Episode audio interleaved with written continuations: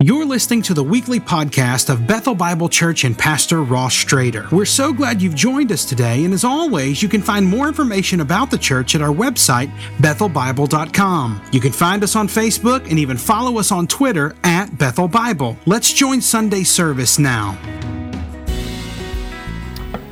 Skylar, thanks for leading us in worship today. Thank you very much. Thank you. Um, all right, good morning.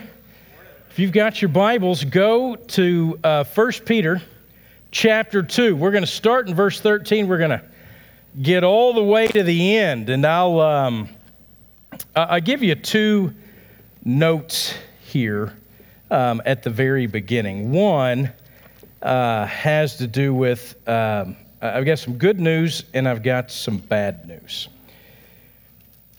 Uh, and they are the same, actually. Um, and it has to do with, I'll tell you, you shouldn't really ever say this if you're, if you're public speaking. So if you're taking notes, how to public speak, don't do this. But I'll tell you this. Um, I don't feel incredibly well this morning, fighting a little uh, nasal stuff and all of that. So the good news for you is um, I don't have a lot of stamina uh, today.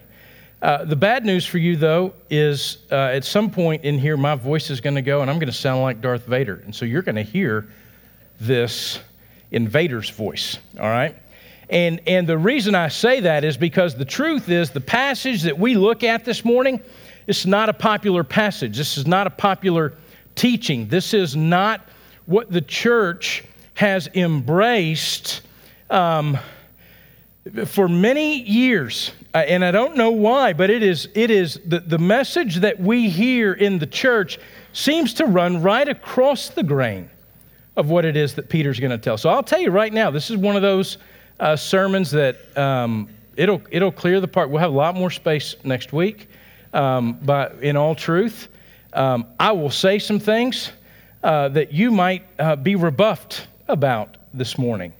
And, um, but I want this morning, above all things, to seek a faithfulness to God's word as delivered through Peter. All right? And so that's where we're going to be. We're going to be talking about two things. We're going to be talking about our relationship as believers with the government.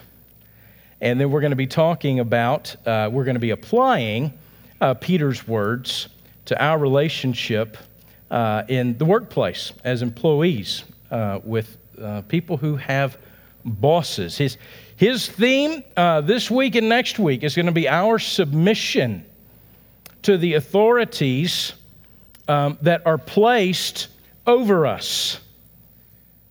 And what do we do, and how do we do that, and why do we do that? What does it, what does it look like?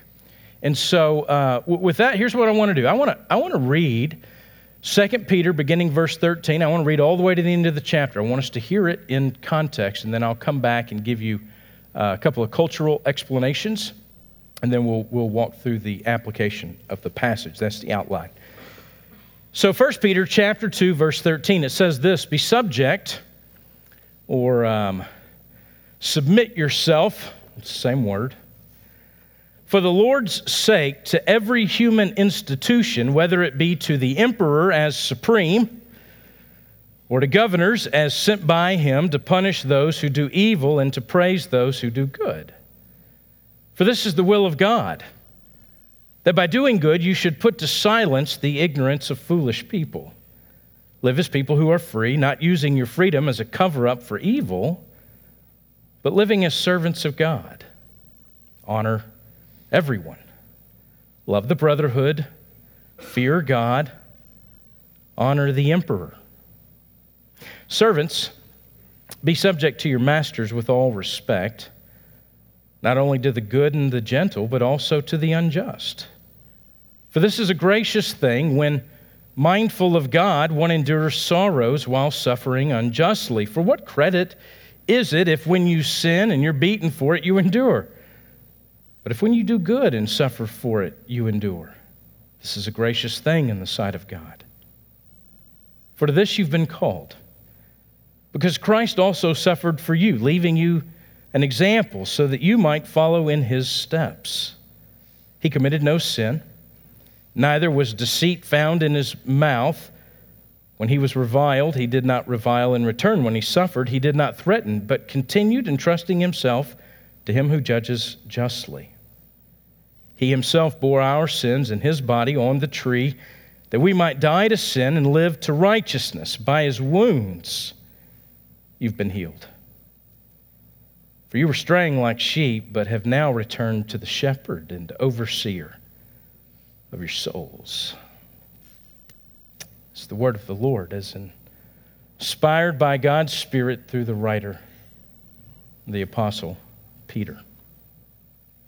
Two cultural things I want to make sure we are oriented to before we uh, look at the detail of the passage. What Peter is addressing in this first section, so you might look at it as two sections, really three sections. You've got the first section, verse 13 through 17, he's going to speak about human government. And 18 through 20, he's going to address our relationships, um, uh, submission to authority, and, and best application for us is in, in, a, in a workplace type setting. And then the third section, he's going to give us an example of Christ. But in this first section, uh, here, the human government, the institution, um, in Peter's day, it included an infrastructure.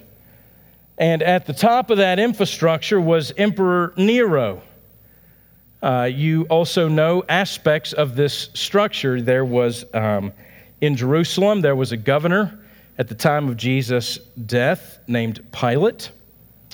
Uh, in the northern region of Israel, in Galilee, you had um, Herod Antipas, and he served as essentially a vassal king under the, the pleasure of Nero. So, to be clear, here's, here's what I want to say I want to say Peter never cast a vote for a single ruler that he found himself under. No, no primary elections, no general elections. He never cast a vote. He was part of no political party. And Peter, he may have been a boy, uh, maybe newborn, uh, when Herod the Great, uh, who preceded the governorships of Jerusalem, when, when there was still a king in Jerusalem, Herod the Great, had all the children in Bethlehem killed. He certainly would have heard about that growing up. Peter grew up in the reign uh, in the region of Galilee under the reign of Herod Antipas. Herod, if you'll remember, is the one that chopped off John the Baptist's head, uh, Jesus' cousin. Because at a dinner party, his his wife requested it. John the Baptist had been disapproving of his relationship with his wife. Herod's wife was offended, had his head chopped off. Herod Antipas is also the one that the night of that Jesus is arrested and sent through the trials by night, he appears before Herod Antipas, who drapes him in a purple robe and mocks him. Peter witnessed the governor, Pontius Pilate, wash his hands of Jesus.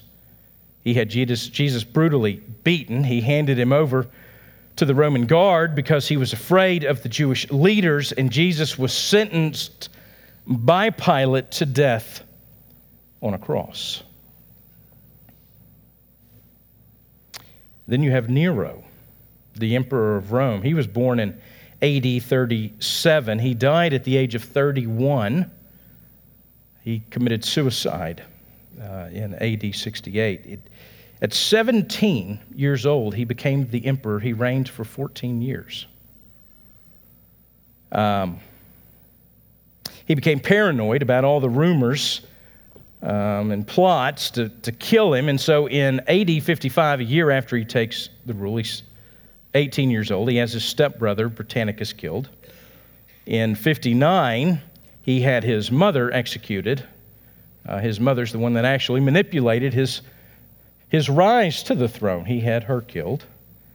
In 62, he had his first wife killed. He also, um, his, uh, his former counselor, his tutor, the one who taught him Seneca, who's historian, first century historian, he was forced to commit suicide. Peter probably arrived in Rome in AD 63, just after all that, but just before Uh, the city of Rome itself was set on fire. Uh, rumors were that Nero had done that.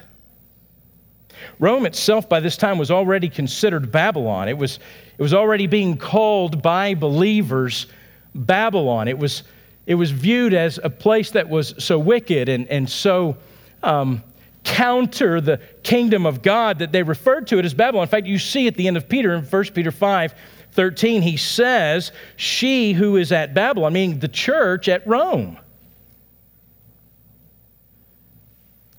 who's likewise chosen, sends you greetings, as so does Mark my son.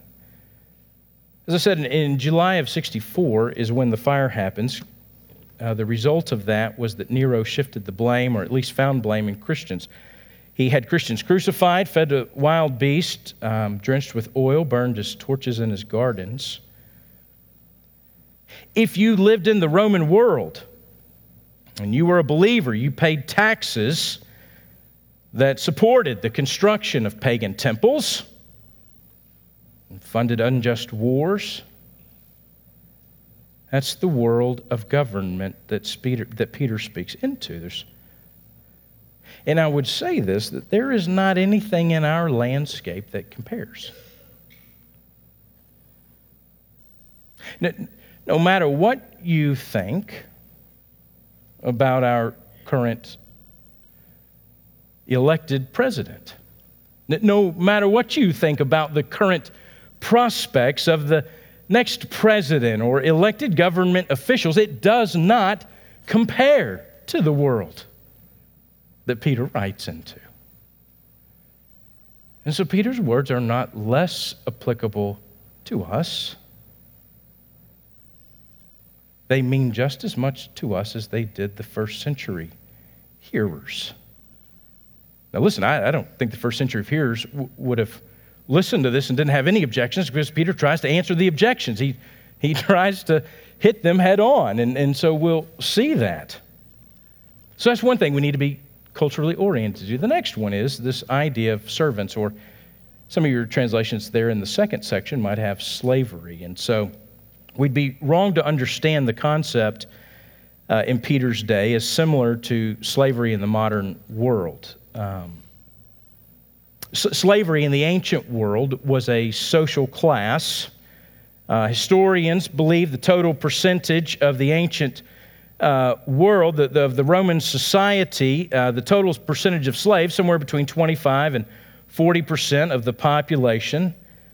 Uh, there was, in addition, extensive Roman legislation. It regulated the, the treatment of slaves. They were normally paid for their service. They could expect eventually to, to purchase their freedom with their, um, with their wages.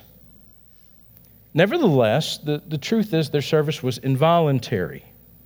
So slaves were acquired in several ways. Sometimes they were acquired through war or kidnapping from foreign lands. By the first century, most slaves were slaves simply because they were born into the households of slaves. Um, abandoned children might be brought up as slaves. People could even sell themselves into slavery to fulfill their, their debts, uh, of their obligations.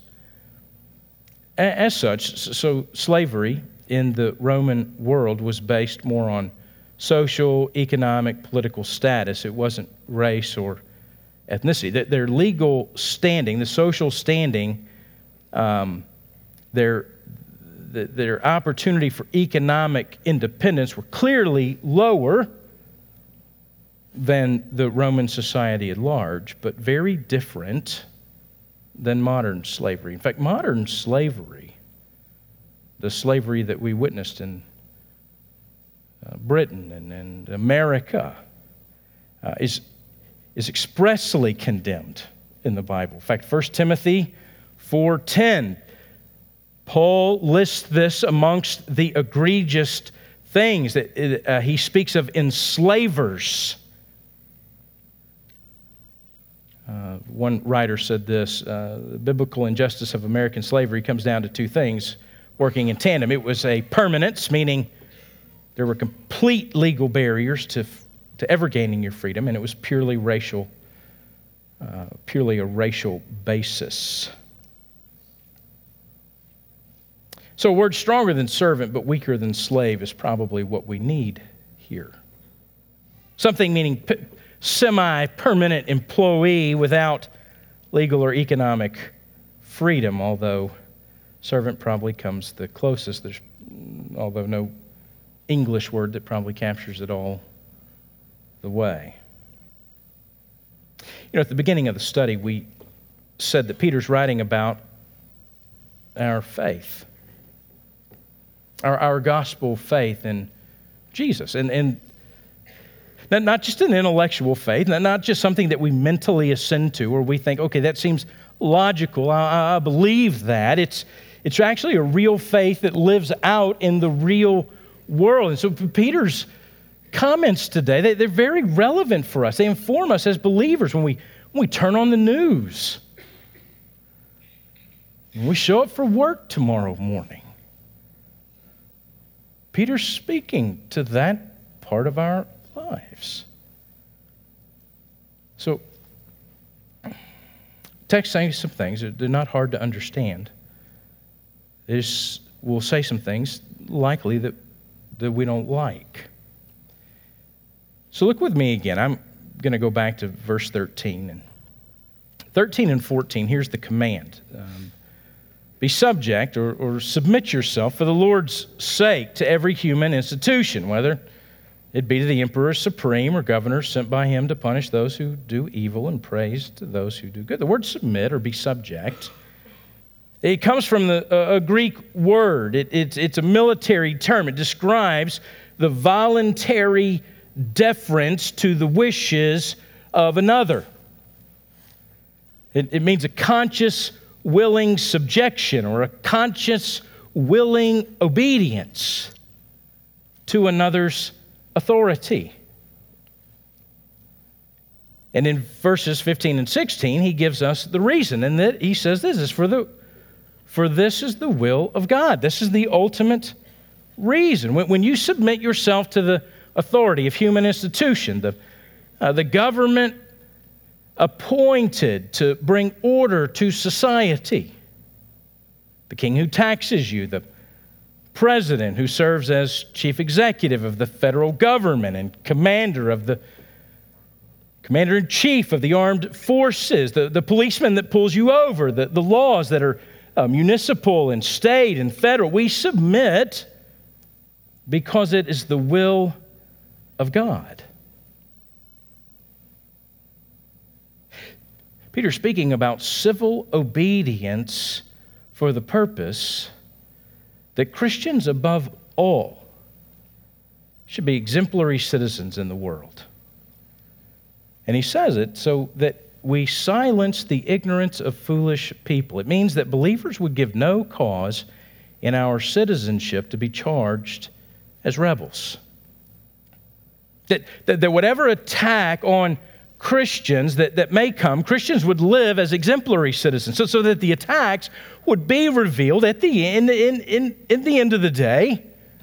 Under the light of scrutiny, they'd be revealed as unwarranted, un, unwarranted attacks. That the motive of those attacking, that, that the motive of those in power attacking Christians would be revealed. Their motive would be revealed as hatred but that there'd be no objective thing to point to as a claim for the attack or the mistreatment or the persecution. And so in verse 16, while on the one hand we're, we're free, we are. We're God's own possession. We're citizens of a heavenly kingdom. The, the world has no power over us.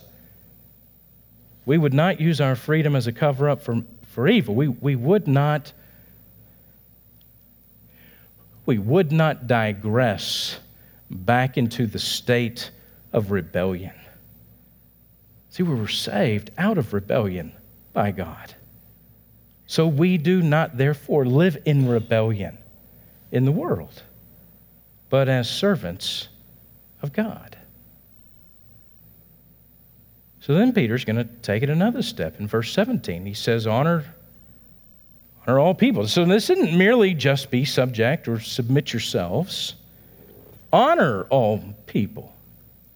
Love the brotherhood. Fear God. Honor the emperor. So, so love the brotherhood. We talked about this last week. We, we, we get that as believers. The, Jesus said in John 13, the way they'll know you're my disciples is by your love for one another. It's how we demonstrate most clearly to the world around us whose we are. Love the brotherhood.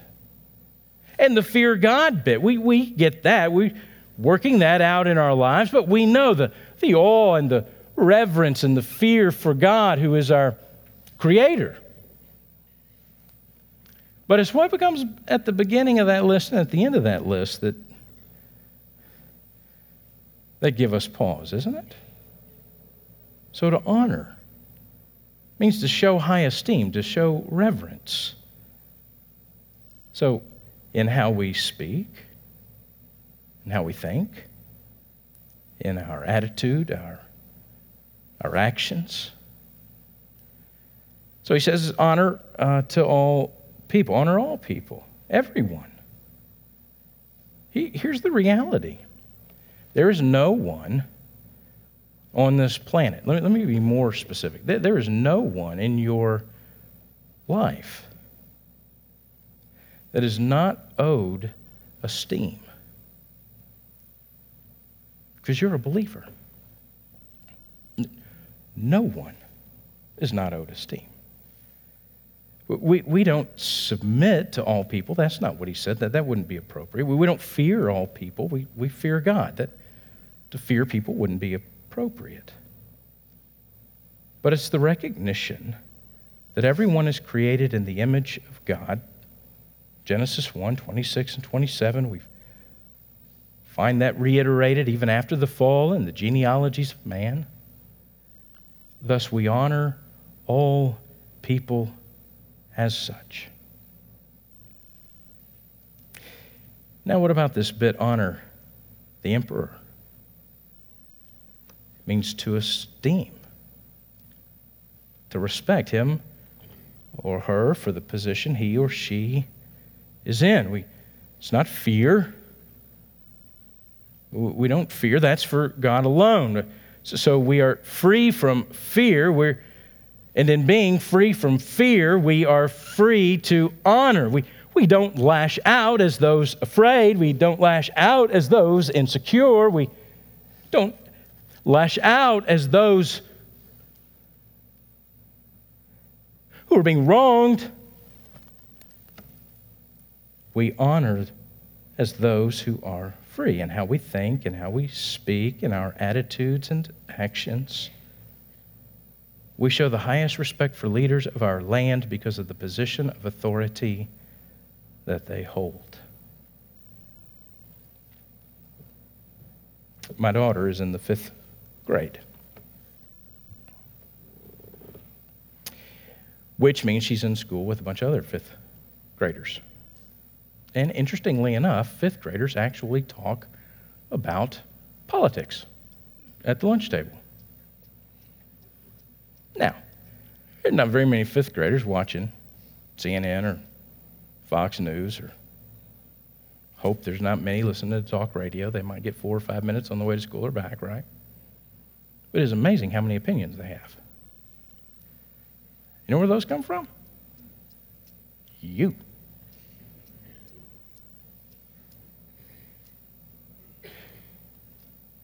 And how you think and how you speak your actions and attitude?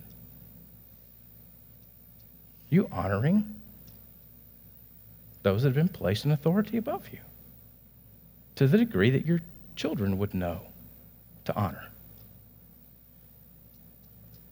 Now, let me say this. It does not mean that we must be silent in the face of evil. It does not mean that we do not call moral atrocity evil, that we do not say abortion is evil, that the killing of babies is evil, that it makes no sense that it seems we have more rights to life for animals than we do human beings. It doesn't mean we don't say that. We do say that. We must say that. But we do not do it with slander or with sword. We do it respectfully and with reason. And at times, we may employ civil disobedience, but to be clear, civil disobedience is not Peter's point. If we jump straight there, we jump out of this text. I, I, want us to be faithful to this text. We must hear this teaching this morning from Peter. So, should you vote? Yes, do that. Step into the booth. Early voted this week, stepped in. And way more things to vote on than I even was prepared and, and, and just had to pray. Lord, I, this is in your hands. Exercising right given in the infrastructure of government that we had, I'm exercising it. I pray it has effect. I pray your will be done. Don't, don't do that unprayerfully. We're believers. Campaign, sure. Be respectful, show honor. Some other passages for your consideration. In Genesis chapter 9, 1 through 7, we see the establishment of human government by God. It's human government in the initial form. It is after the flood. Noah and his family have been saved in the midst of God's unleashing of his wrath in a worldwide judgment. And then the relationship with Noah as creation seemingly begins again. God now delegates for, for, the, for the purpose of the protection of human life, He delegates, He ordains the human governing of protecting human life to man. God, God required a reckoning for murder, that, that the reckoning would be carried out not by God Himself, but the reckoning would be carried out by fellow man. So, so after the flood, God delegates the execution of his wrath in history, in history, to mankind for social order to deter the wickedness of man. And the government then extends to the forcing, enforcing of law that benefits the societal good. It, it doesn't mean that rulers will not abuse this delegation. They have, they, they do, but government is established for order, what is good for society. Anarchy says, what's good for me, that's what I put first, and then no matter what the cost to anybody else.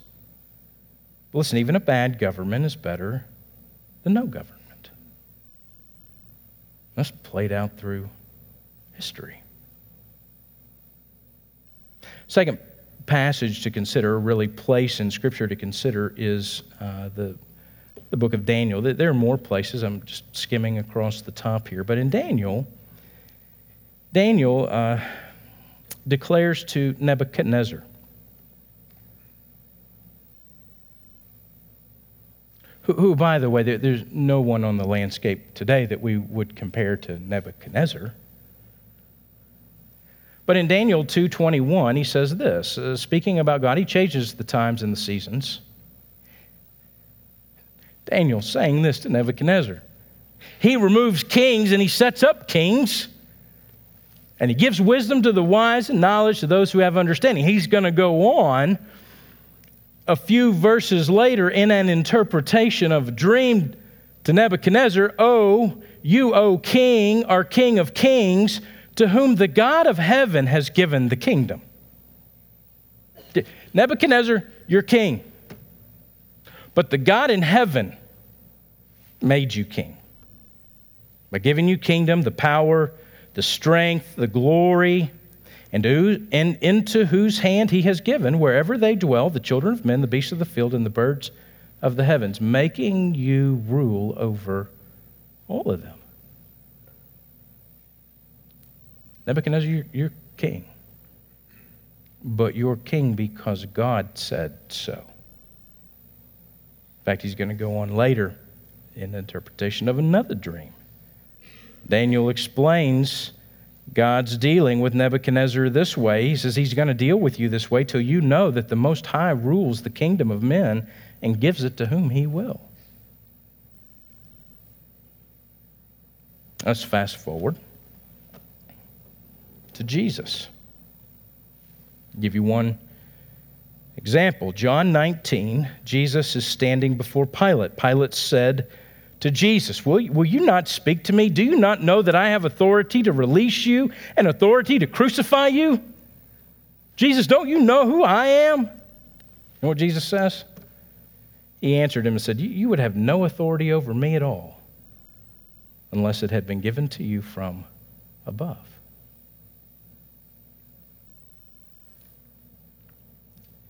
Proverbs 21 1 The king's heart is a stream of water. In the hand of the Lord, he turns it wherever he will. I give you one more passage, and uh, if you've got your Bibles, I want you to turn there. I want you to see it. It's Romans chapter 13. Paul is going to address the same thing. He's writing to the church in Rome. And the church in Rome is ground zero for Emperor Nero's rule, and he says this in Romans 13 Let every person be subject to the governing authorities, for there is no authority except from God, and those that exist have been instituted by God. I don't even I don't have to interpret that for you. Paul's pretty clear. Therefore, whoever resists authorities resists what God has appointed, and those who resist will incur judgment. For rulers are not a terror to good conduct, but to bad. This is generally speaking. Would you have no fear of the one who is in authority? Then do what's good, and you will receive his approval, for he is God's servant for your good.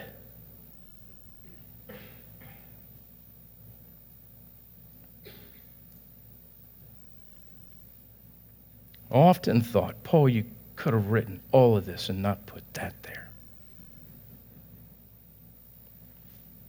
But if you do wrong, be afraid, for he does not bear the sword in vain, for he is the servant of God, an avenger who carries out God's wrath on the wrongdoer. This goes all the way back to Genesis 9.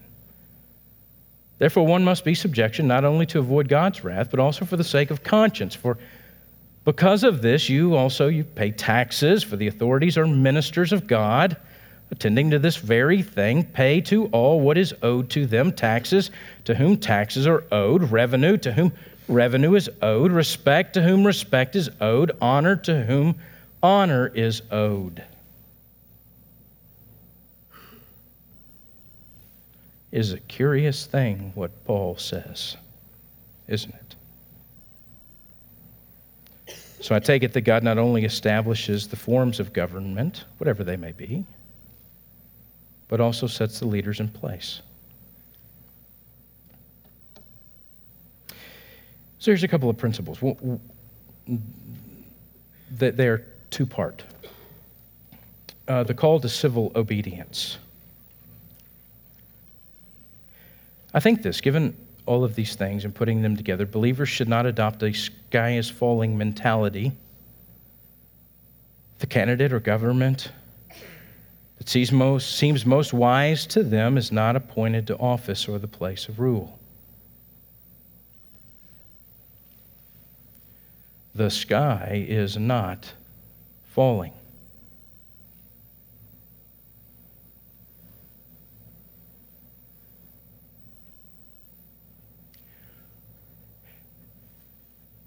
How we know or do this thing we call the church might be subject to change.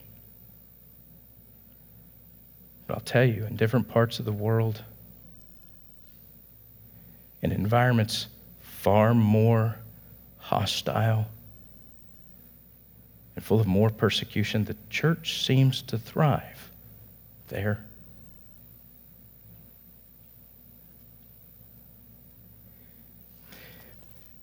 Secondly, believers must be careful to declare. Be careful of this. I've heard it, I've heard it a lot. When people say, well, this is God's judgment on this nation, or whatever version of the statement you might use, it, there is a day when God's judgment will be exacted. It will be when his son comes with sword in hand, and all the nations that rise up against him will be defeated. Revelation 17, 18, 19, and 20. Careful that we do not speak about America as a covenant nation or in special relationship with God. Careful. There's no warrant for that. I know, I hear people quote Second Chronicles chapter 7, we rend our hearts, we repent. God, I mean, it's not for us. It's a promise to the nation of Israel. They, they actually are in covenant with God. Not political Israel, nation of Israel. The church is in covenant with God, but we are not a nation. We don't have borders here. Careful how we speak. Careful what we declare about someone. Don't, don't be guilty of confusing our opinions or our wisdom with God's will.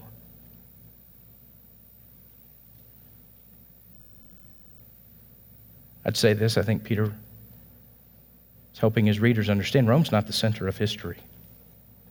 It lasted 1,400 years. It's not the center of history. We, we, we might take that out to today. America is not the center of history. The, the center of history, the, the apex of history, all, all of history leads up to and flows from not Rome, not America, but to a cross, a death, a burial, a resurrection. The, the meaning of all history culminated in a weekend outside of Jerusalem, not in a regime, not in a dictator's reign, not in an election year, in a weekend outside of Jerusalem. All of history points to it, all of history flows from it. Until the day Jesus returns, the end of what we know or speak about as history, and eternity begins.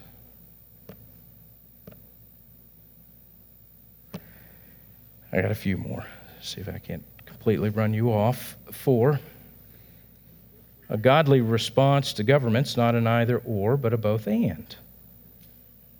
As believers, we have responsibility to government, but we have a higher response, higher obligation to God. Believers should be both involved in government to the degree that you can be, and realizing, though, there is a bigger picture when we discuss government that it's God's provision of grace and His program and His will is displayed. We, we aren't looking for temporary messiahs. Give unto Caesar that which is Caesar's, give unto God that which is God's. If God's behind a government, then those that oppose government and would overthrow it are really opposing God. That's what Paul says in Romans. Lastly, I would say, though, Christians aren't to accept everything government does as right. The rightful place for government, all government, whether it recognizes it or not, is under God. God's the one that establishes authorities, and because of that appointment, leaders, rulers, elected officials have ultimate responsibility to God, and all leaders will stand account to God. Hebrews chapter 13 makes that clear. What about civil disobedience? There is a way that we stand against government that reeks of our flesh pride, arrogance, anger. But there's a way that we can stand against government, honor God, and be the aroma of Christ. Two examples from the book of Acts.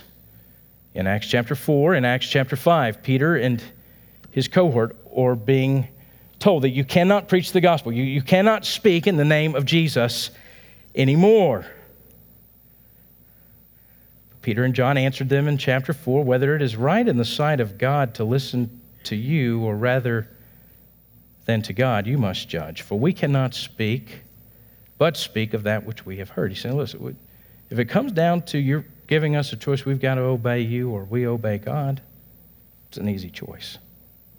And we're willing to suffer the consequences of obeying God.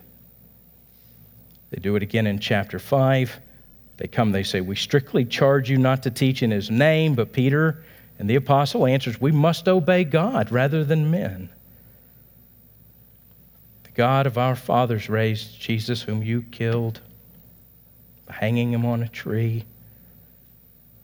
And we're the witnesses to these things. We must speak about it. It's two other places, uh, both from the book of Daniel.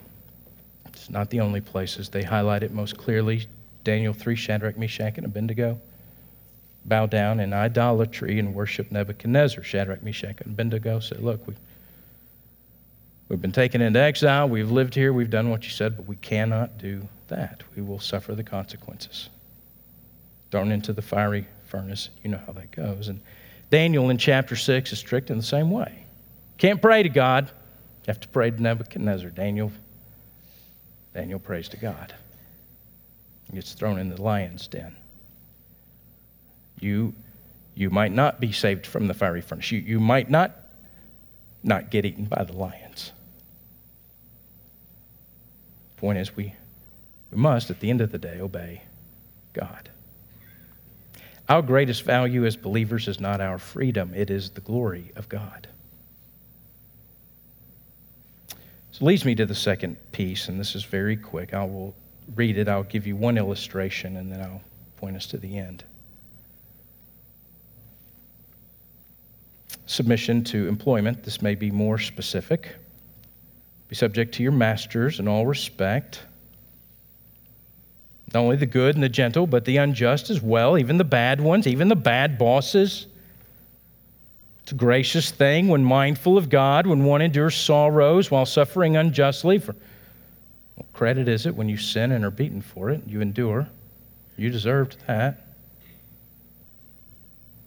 But when you do good and suffer for it, if you endure, it's a gracious thing in the sight of God. The best picture of this, probably, if, to boil it down to a picture, is uh, Bob Cratchit. You know him? From Dickens' A Christmas Carol. He's a poor man with a large family to support. And he has the boss to beat all bosses, doesn't he? Underpaid, underworked, but only give Scrooge his goodwill. In fact, there's the scene at the Christmas table. He raises a glass I, to Mr. Scrooge. I give you, Mr. Scrooge, the founder of this feast. His wife is none too pleased with that. She will drink to it, not on the sake of Mr. Scrooge, but because she honors her husband assured that he'll be merry no matter what. Listen, we cannot opt out of obeying masters, we, being good employees. Just because our boss in our eyes seems wicked or is disreputable,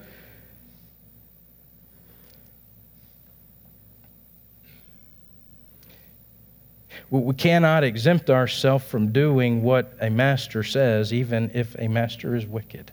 That is not the reason. Now, if you're in a difficult work situation, let me say this you're not a slave. You can leave that employment, find a new job. You have, you have that freedom. You're not bound there. But it's not an excuse to do a poor job while you're still there. You must honor the employer with excellent service and must not speak bad about him. As long as you take a paycheck, you work honorably. Submission to a bad employer does not mean you throw in the towel and adopt bad practices if they're there dishonesty, shady dealings. You don't do that. And if it's time for you to go, then get going. If you're in some place you don't need to be, or you're not doing the job you're hired to do, and you're only there because it's safe and comfortable or pays you too much, it's not a reason to stay. Passive aggressiveness is, doesn't honor the Lord wicked. You're in a place where you are not trusting God. Verses 19 and 20 says, This is the reason. We do it for the grace. It's, we do. It's not unnoticed by God. The point is, the credit he speaks about, this is future reward. It's not unnoticed by God. It honors him, it pleases him. It demonstrates your hope, as Peter's been telling us, that your hope is on the horizon. It's not in the circumstance. Suffering, in other words, as one guy said it, it's not a detour by which believers receive the inheritance which they're called. It's God's appointed means for receiving the inheritance. Then he gives us the ultimate motivation. If you noticed at the very end of this, he Peter never gets too far away from the gospel. He here picks up the gospel from Isaiah chapter 53. You've been called to this because Christ suffered for you, leaving you as an example. You might follow in his steps. You ever read Charles Sheldon's book, In His Steps? That's where it comes from. He committed no sin, neither was deceit found in his mouth. He was not reviled. He did not revile. When he was reviled, he did not revile in return. When he suffered, he didn't threaten, but continued entrusting himself to him who judges justly. He himself bore our sins in his body on the tree that we might die to sin, live to righteousness. By his wounds you've been healed. For you were straying like sheep, but now you've returned to the shepherd and the overseer of your souls. When Peter says entrusting himself, he's actually taking Isaiah's language of delivered up, and Peter's saying he entrusted himself. He speaks of Jesus' own surrender for our sin, not his. Peter was there, answered nothing to the mockery of his enemies, the taunts of the thief who he was crucified with he must have remembered all too clearly Jesus' silenced before the high priest as they hurled insults and beat him. See, Jesus not only showed submission to his Father's will, he showed confidence in his Father's righteous judgment. He submitted because he had confidence in his Father. But more than an example, he is our sin bearer. In the hope of the resurrection, Peter could promise the final healing of all the people of God.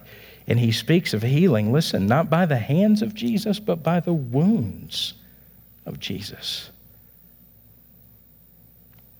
His wounds heal our suffering at the root at the place of our sin.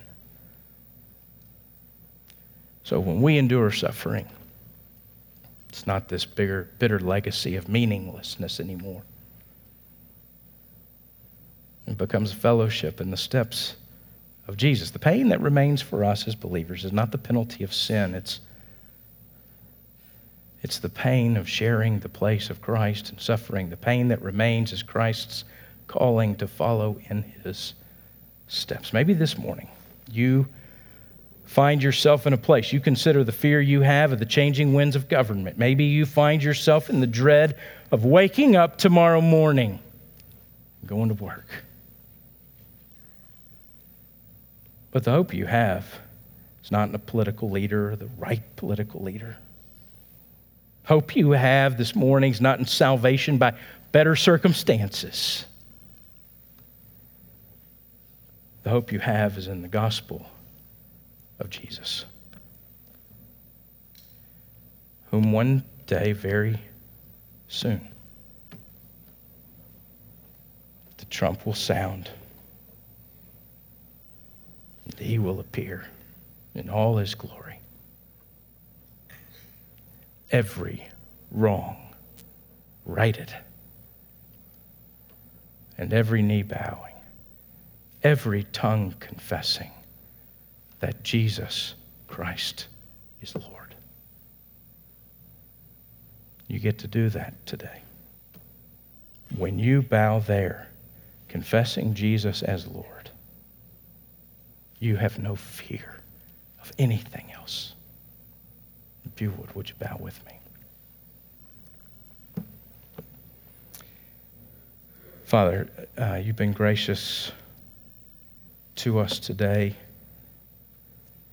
These are hard words from Peter to apply in our context. We are keen and well versed on our rights.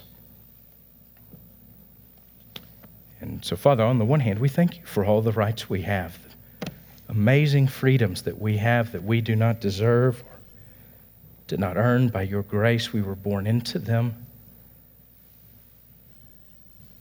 So, Father, we do not take them for granted. And, Father, we give you thanks for them.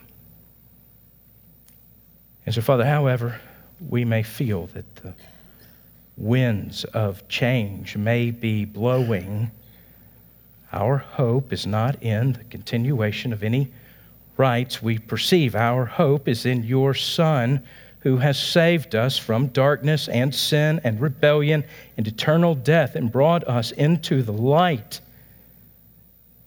of salvation and reconciliation with you forever and ever and ever. Father, Jesus is our King, good and righteous, and forever.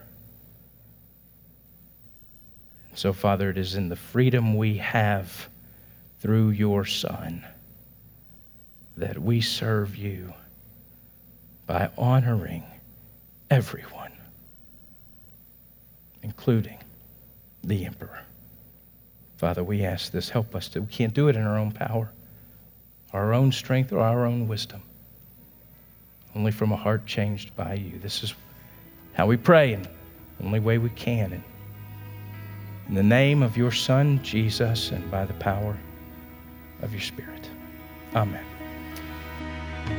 Thanks again for listening to the podcast today. We hope that you were blessed and encouraged. And if you have any questions or comments, we want you to let us know. Simply send your thoughts to questions at bethelbible.com. Thanks for spending time with us, and be sure to join us next week on the Bethel Bible Podcast.